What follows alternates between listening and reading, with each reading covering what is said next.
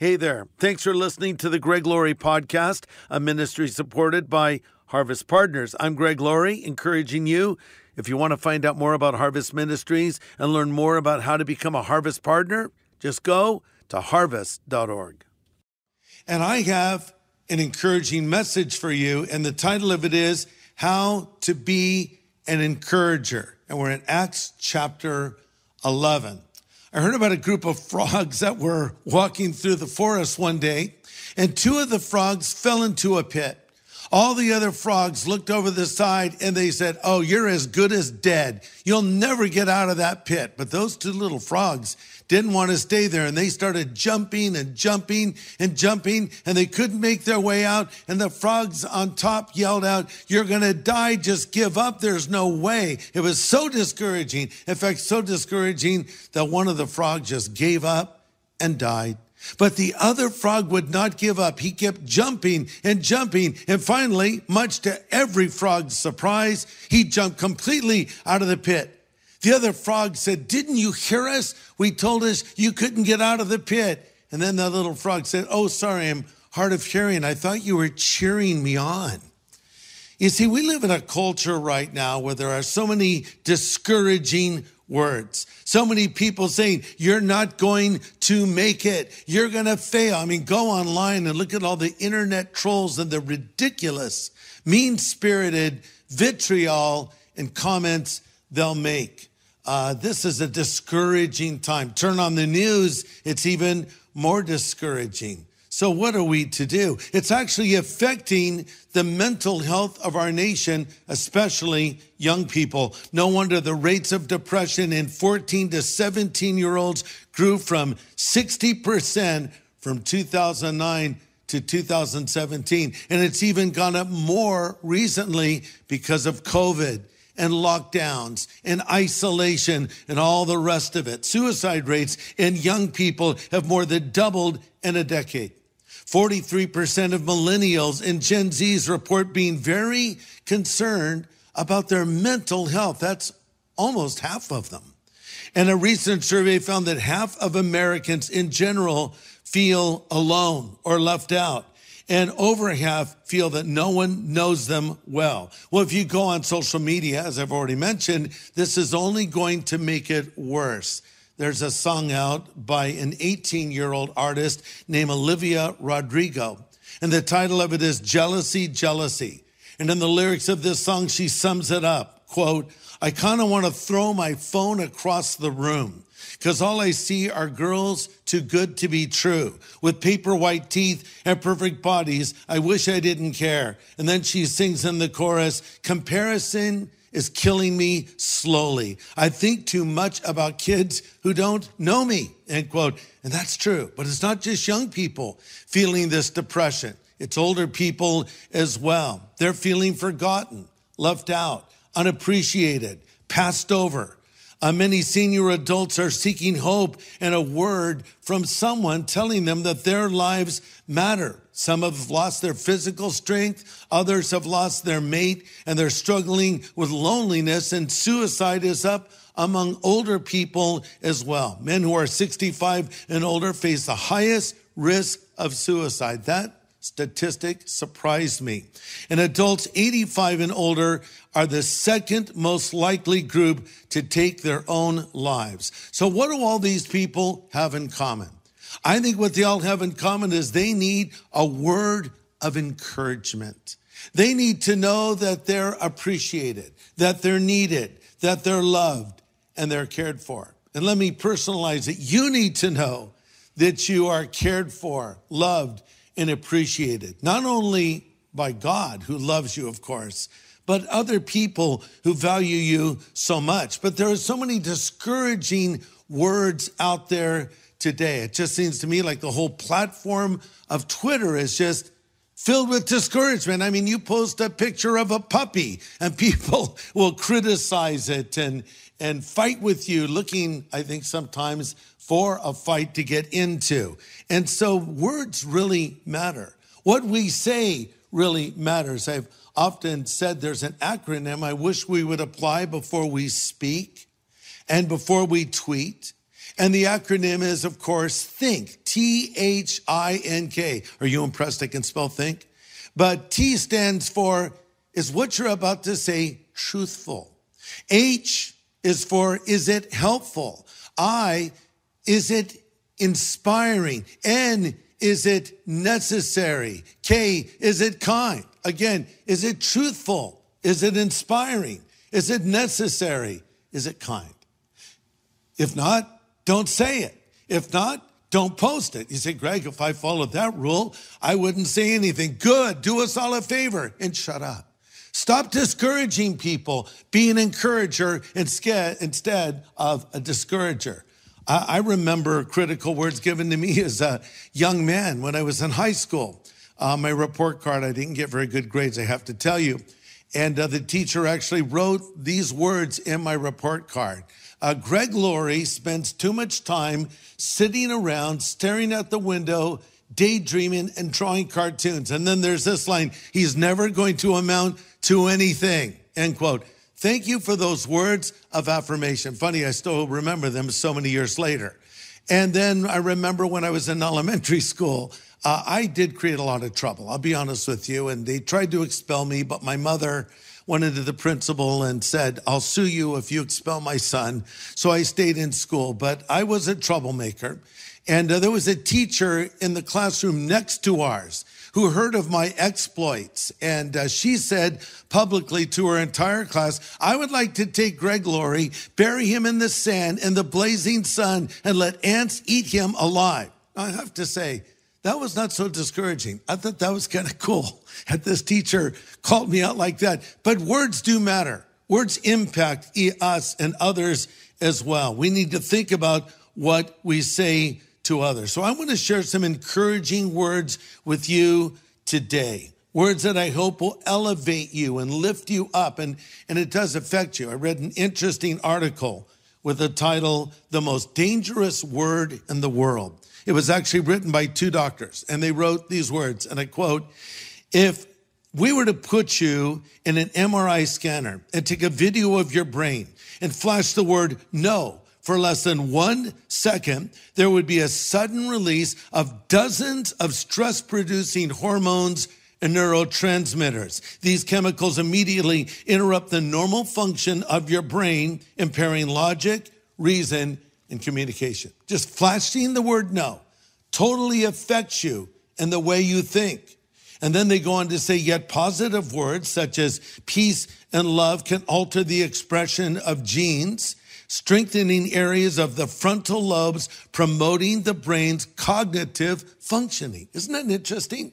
So they can even show this medically, scientifically. The words will impact us and the way that we think and the way that we live.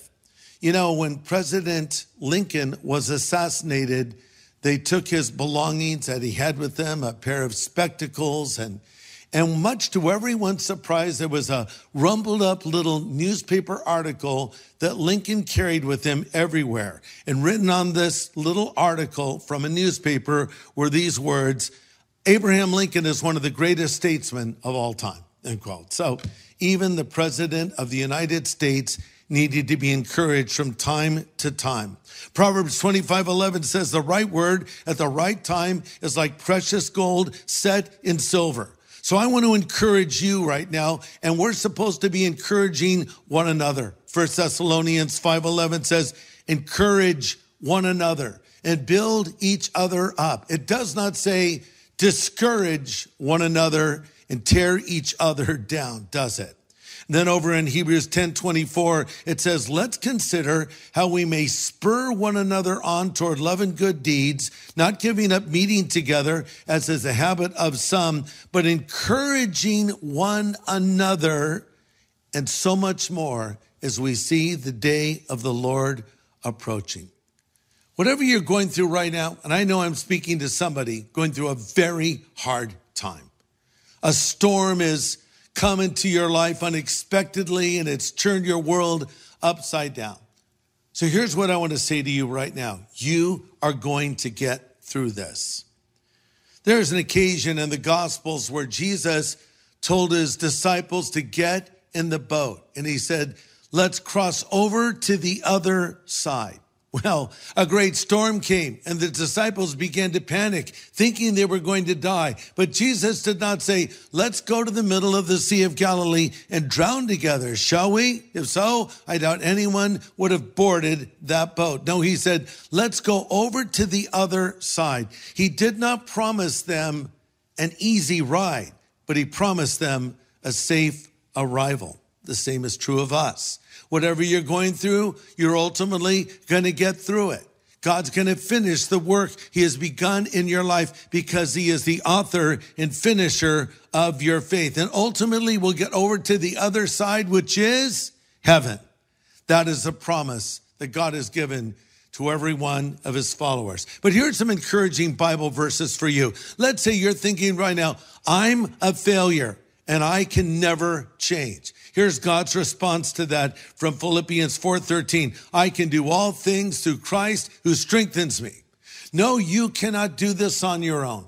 And maybe you have failed, but God can forgive you, give you a second chance, and you can get up on your feet and keep going and do all things through Christ who strengthens you.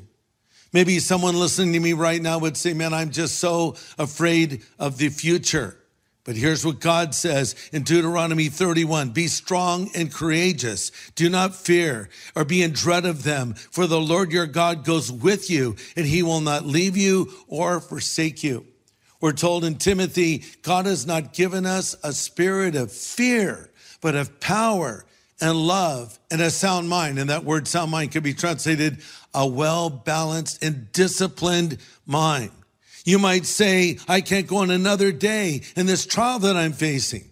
But God's response to you in 2 Corinthians 12 is what he said to the apostle Paul when Paul said, Lord, remove this affliction from my life. And the Lord responded, my grace is all you need. My power works best in weakness. You might say, I have no future and I have no hope. God says in Psalm 38, 15, you, O Lord, are my hope. I put my trust in you. Psalm 130 verse 5. I'm counting on the Lord. Yes, I'm counting on him. I've put my hope in his word. That's where you're going to find hope. You're going to find it in the word of God. You're probably not going to find it online for the most part. You're not going to find it in the newspapers. You're not going to find it on the news. You're not going to find it in so many places, but you'll find it in the word of God. One of my favorite verses about hope, of course, is Jeremiah 29 11, where the Lord says, I know the thoughts that I think towards you, says the Lord, thoughts of peace and not of evil to give you a future and a hope. Okay, so speaking of encouragement, I want to introduce you now to a man that could be called Mr. Encouragement.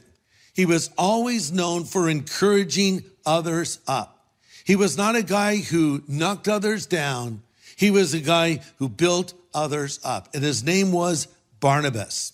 Actually, it's interesting. His given name was Joseph, but he was nicknamed Barnabas, and Barnabas means the son of encouragement, or as I would think of it, Mr. Encouragement. I love that. Mr. Encouragement. If you were going to be summed up in one word, who would you be? Again, Barnabas was Mr. Encouragement. Maybe you would be Mr. Happy or Miss Excitement or maybe Mr. Bible. Or would you be Miss Cranky or Mr. Critical? Or as I've said before, would you be Debbie Downer or Bobby Buzzkill? Always seeing the negative, never seeing the positive, always there with a critical word, never there with a word of affirmation. Are you that person? Always criticizing, always complaining. You might say, well, I think God has given me this gift to keep others humble. No, he actually hasn't given you that gift at all. You're just a mean person and you're going about it in an unbiblical way. Maybe you should change your name to Karen. But whatever it is, we want to be more like Barnabas. Now, having said that, there is a place for criticism, constructive criticism and correction. We're even told in Proverbs 27 6, faithful are the wounds of a friend, but the kisses of an enemy are deceitful. So we want to be that person who's a true friend and tells the truth to another friend, but don't be known for being a critical person. Be known for being an encouraging person. If you're going to take the withdrawal of a person through criticism, make a deposit through a compliment. So back to Barnabas. We first read of him in the book of Acts after Saul of Tarsus came to faith. Now you have to understand how radical of an event that was. Saul of Tarsus was a notorious sinner. He was a Christian killer, literally, hunting down followers of Jesus, men, women, and children, arresting them, taking them in chains back to Jerusalem. Many of them were executed. This man was feared in the church. But then, much to everyone's shock, Saul of Tarsus meets Jesus on the road to Damascus. Frankly, a lot of people didn't believe he was really converted. They didn't believe that Saul of Tarsus was now a Christian. I don't even know what to compare this to, like a modern version of someone you never thought would become a Christian. I think of uh, Alice Cooper, who I've gotten to know recently, and, and I've interviewed him, and people criticized me for doing that. Oh, this man is living in darkness. And well, sure, he did live in darkness for many years, but he came to Christ and Jesus delivered him from drug addiction and he put Alice's marriage back together uh, with his beautiful wife, Cheryl. And, and now they speak out for their faith in Jesus Christ, but say, oh no, we don't believe he's a Christian. Or take another friend of mine, Michael Franzese. Michael was in the mob. He was a gangster. He was a made man, a good fella, if you will. And uh, so Michael was being groomed to become the next godfather or Don of the Colombo family. And uh, God got hold of him. He was arrested, sent to prison. He didn't rat out any of the people he knew. So he served time in prison, including time in solitary confinement. And a guard there in the prison gave Michael a copy of the Bible. And Michael began to read it and his heart was moved and he turned his life over to Jesus Christ. And I remember that uh, many years ago, someone came to me and said, There's a guy named Michael Franzese. He used to be in the mafia, and uh, he says that he came to Christ and he wants to meet you. Because as it turns out, when Michael was in the hole, as he calls it, in solitary, he used to listen to messages from me on the radio. So he said he wanted to meet me. Well, first of all, I didn't know if I wanted to meet someone from the mafia. Uh, number two, I was thinking uh, if he is from the mafia, did he use the word whack Greg at any point in his statements? I thought, I don't really want to meet this guy. I don't even know if this guy's really converted. And then I met him, and immediately, just minutes after, I knew this is a real believer in Jesus Christ. But you know, sometimes in the church, we think, oh, that person can't be a Christian. That was Saul's problem. No one believed he was really a follower of Jesus, but Ananias, a man, was called to pray for Paul, which he reluctantly did. But then Ananias exits stage left. And Paul now has spent six to seven years uh, in Tarsus, just growing in his faith, but really not very involved in the church. Enter Barnabas, Mr. Encouragement, to help Saul along. And that brings me to my first point. An encourager sees the potential in others and cheers them on. As it turns out, Barnabas took Paul, Saul, now becoming Paul, under his wing and encouraged him. They went on missionary journeys together. Uh, effectively, Barnabas was more the lead guy, the more mature guy, but he gave Paul more opportunities to preach. And Paul emerged as a powerful preacher of the gospel. So Barnabas helped Paul reach his potential. Acts chapter 9, verse 26 speaks of it when it says, When Saul arrived in Jerusalem, he tried to meet with the believers, but they were all afraid of him and did not believe that he had truly become a believer. So Barnabas brought him to the apostles and told them how Saul had seen the Lord on the way to Damascus and how the Lord had spoken to Saul. And he told them that Saul had preached boldly in the name of Jesus. So Barnabas had a lot of credibility in the church. He puts it all on the line for Saul. Guys, listen to me. This guy's legit. He's really a Christian. He really knows the Lord, and I want you to embrace him. How important is that? Have you ever been a Barnabas to someone else? Someone to help someone grow or to meet other Christians? You see, Paul could not get the church to embrace him. That's where Barnabas stepped in. You know, so many fall through the cracks. They make a profession of faith, but they never get grounded. They never get established with other Christians, and other Christians are suspicious of them. Uh, it doesn't help when people look askance at us when we walk into a church. Oh, how could you be a Christian? You know, you don't look the way we all look.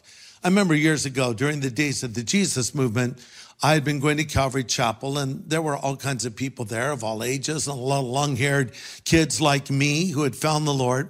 And so one day I decided to go to another church. It was a very traditional church. I happened to come in toward the end of the service. Uh, they had a choir up there, and the preacher was in a suit, and all the men were in suits, and the ladies were dressed very nicely.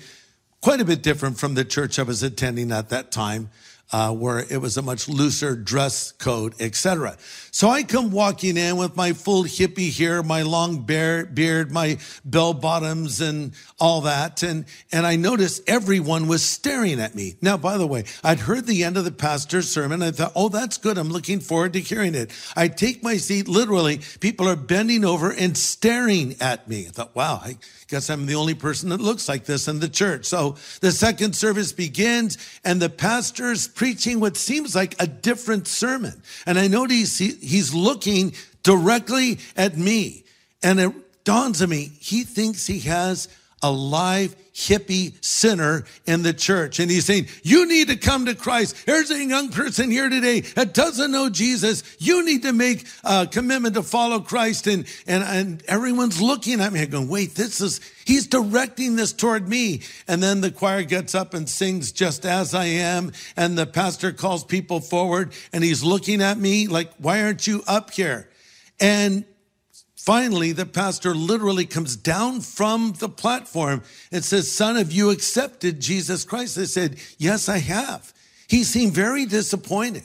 And so finally the service ends. They're disappointed. The hippie didn't walk forward. And as I'm walking out, everyone asked me the following questions. Are you saved? Yes, I am.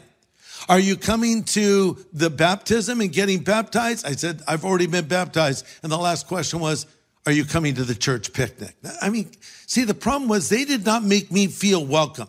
And that's how Saul felt when he first came to the church. But Barnabas helped to bridge the gap. And this is what newer believers need. Do you know a younger Christian right now?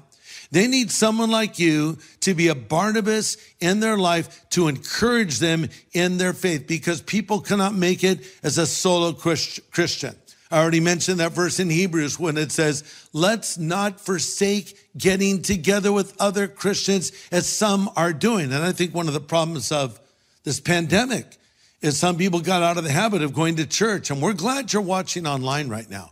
But I strongly urge you to be a part of a church wherever you are in the world. And I know people from all around the world watch us. We, of course, have a church in Southern California and a church on Maui. So we have a campus in Riverside, a campus in Orange County in California, and then a campus uh, in the Lahaina area of Maui. Uh, come to one of our services, but go to a good Bible teaching church. Be there in person. There are things that happen when we gather in person with God's people that aren't going to happen that way online. So I urge you to do that.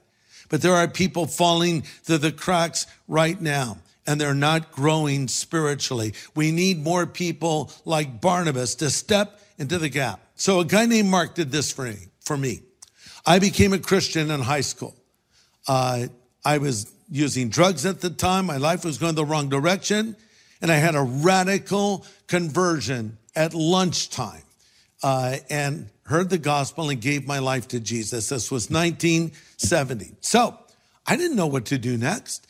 No one came up to me and said, Hey, Greg, we have a Bible here. Start reading this Bible. No one said anything to me. No one invited me to church. And so literally I went off into the mountains after that because I'd already planned that weekend to go use drugs. And so I went with my friends thinking, oh, cool. Now I believe in Jesus and I'll get high too.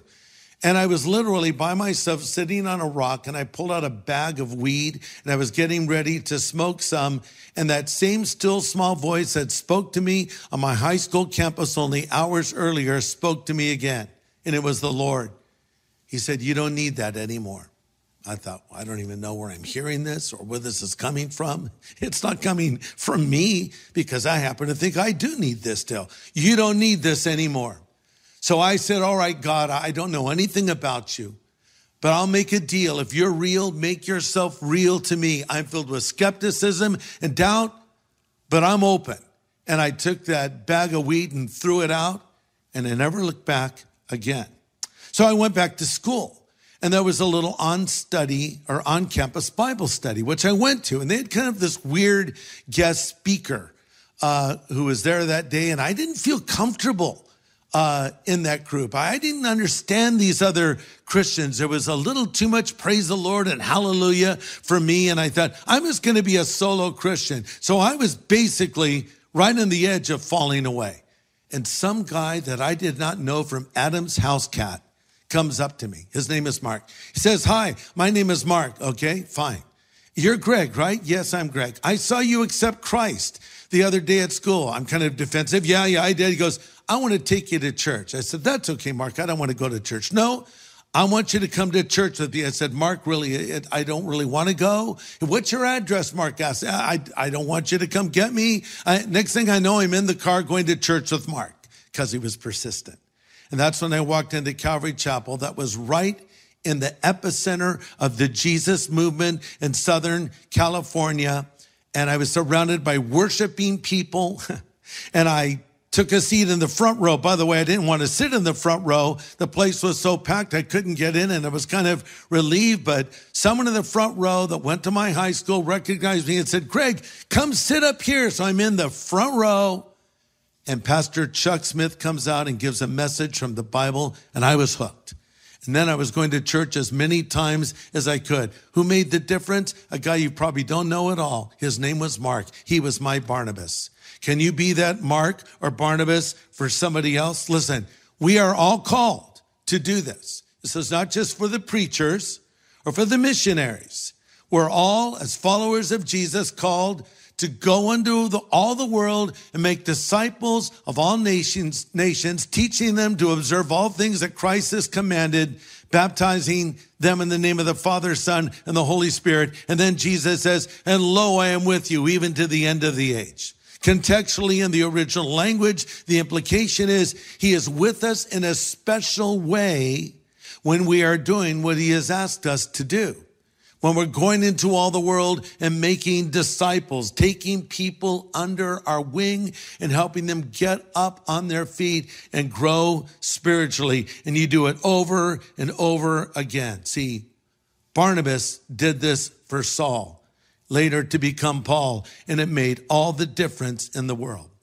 Do you know somebody maybe that stumbled spiritually and they don't know how to get up again? This is where you come in. Be an encourager. James 5:19 says, "Brothers, if one of you should wander from the truth and someone bring him back, remember this, whoever turns a sinner from the error of his way will save him from death and cover a multitude of sins." Listen to this. When a person has stumbled and fallen. They don't necessarily need a preacher. They need an encourager. They need someone to help them along. They need someone to just be there. It's called the ministry of presence. Maybe you know someone who's suffering right now. Maybe they're in a hospital. Maybe they're in a convalescent home. Maybe they're isolated somehow. They need you to be there for them. Even Jesus, when he was in the Garden of Gethsemane, said to Peter, James, and John, Will you just be with me? Sometimes just being with people and letting them know you love them make, makes all the difference in the world. And listen to this Paul reminds us in the book of Corinthians that the sufferings of Christ flow over in our lives in order that through Christ, comfort will overflow. The King James Version puts it this way We comfort with the comfort we've been comforted with. Listen, I wouldn't wish my childhood on anyone, but God has given it to me as a tool to help other people who are going through rough times. You know, my son Christopher went to be with the Lord in 2008. If I could bring him back, I would do it in a moment. But I don't have the ability to do that. As David said of his son who had died, he will not come to me, but I will go to him. But here's what I decided to do. I decided to not waste my pain. When you go through a hardship, you have a choice. You can become better or bitter. I've chosen to become better and I've chosen to use it as a tool. And hardly a week goes by when I don't talk to one or two people who have lost a loved one and have reached out to me. And I try to help them to the best of my ability. I don't have any great answers for them, but I've been down that road. I'm still going down that road. And I encourage them with the same encouragement that has come to me. So let me encourage you if you're going through a hardship right now, because there's nothing as refreshing as, encourage, as an encouraging word or deed. It's like a fresh drink of water on a hot summer day. Proverbs 25, 25 says, good news from far away is like cold water to the thirsty. I think encouragement may be the greatest need in our world today. And I hope that you've been a little encouraged from this message. Number two, if you want to be an encourager, help other Christians grow in their faith. If you want to be an encourager, then help other Christians grow in their faith. I mentioned that Barnabas took Paul under his wing, took him on his missionary journeys. Paul emerged as really the better preacher of the two, uh, the more well received of the two, frankly. Barnabas and Paul had a little bit of a conflict. We'll get to that later in the book of Acts. Yeah, they had conflicts and arguments and disagreements, even in the first century church, and they parted ways. But the key is they parted ways as friends still, but really Barnabas had done his job. What is our job? Again, it's to make disciples of other Christians. It's to take the young believer, get them growing, help them develop disciplines of Bible study and prayer and being involved in the church and so forth, and then go do it again. It's like wash, rinse, repeat. Preach, disciple, preach again. That's our job. Barnabas did his job well. So here's one more instance of Mr. Encouragement in action from Acts chapter 11. So as it turns out, God was working mightily Lots of people were coming to Christ. They heard about it in Jerusalem, and the leader said, Let's send Mr. Encouragement to go give them a helpful word. So we read in Acts 11 22, when the church at Jerusalem heard what had happened, they sent Barnabas to Antioch. And when he arrived and saw the evidence of God's blessing, he was filled with joy and he encouraged the believers to stay true to the Lord. I love this little commentary on Barnabas. Barnabas was a good man full of the Holy Spirit and strong in faith, and many people were brought to the Lord. What a great message Mr. Encouragement brought to the believers there in Antioch. He said, Stay true to the Lord. And let me encourage you to do the same right now. Stay true to the Lord. Whatever you're going through, hold your course. Continue on in your relationship with Christ. Maybe you're feeling down or discouraged right now.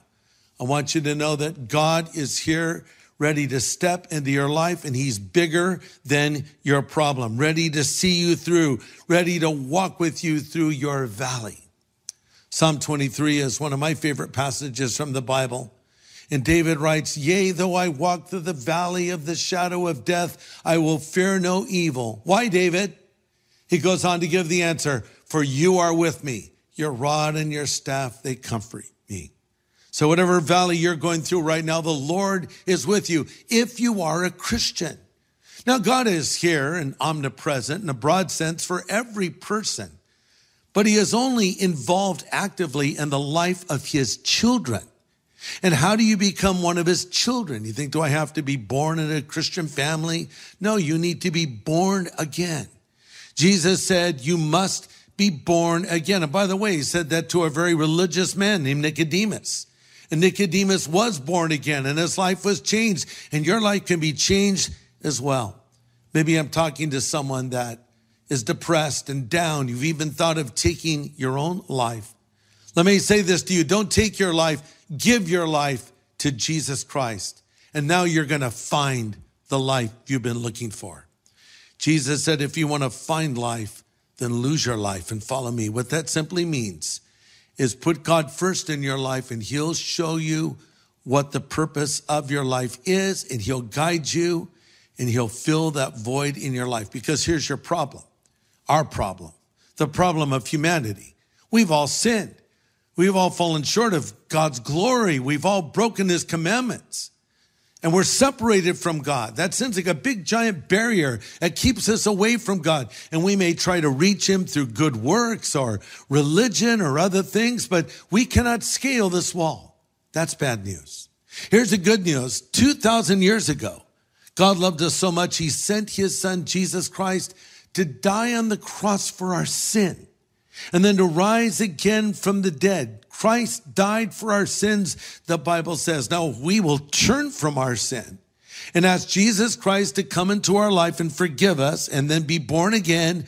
We can start this new relationship with the Lord. Let me encourage you to do that right now.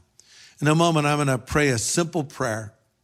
There's nothing magical in this prayer that I'm about to pray, but it's a prayer that you can pray where you're asking God to forgive you of your sin. You're asking Christ to come into your life. So if you want to go to heaven when you die, if you want to fill that hole in your heart, if you want your sin forgiven, or maybe you've fallen and you want to get up again spiritually, and start walking with the Lord as you did at one time in your life, then I want you to pray this prayer with me right here, right now. Maybe you're all alone. Maybe you're in a room with some other people. But if you want Jesus to come into your life, pray this prayer. You can pray it out loud if you like. You can pray it in the quietness of your heart if you choose. But pray these words Lord Jesus, I know that I'm a sinner, but I know that you're the Savior who died on the cross for me. I turn from my sin and I choose to follow you now. Be my Savior and Lord. Thank you for hearing this prayer. In Jesus' name I pray. Amen. Hey, everybody, thanks for listening to this podcast. To learn more about Harvest Ministries, follow this show and consider supporting it. Just go to harvest.org. And to find out how to know God personally, go to harvest.org and click on know God.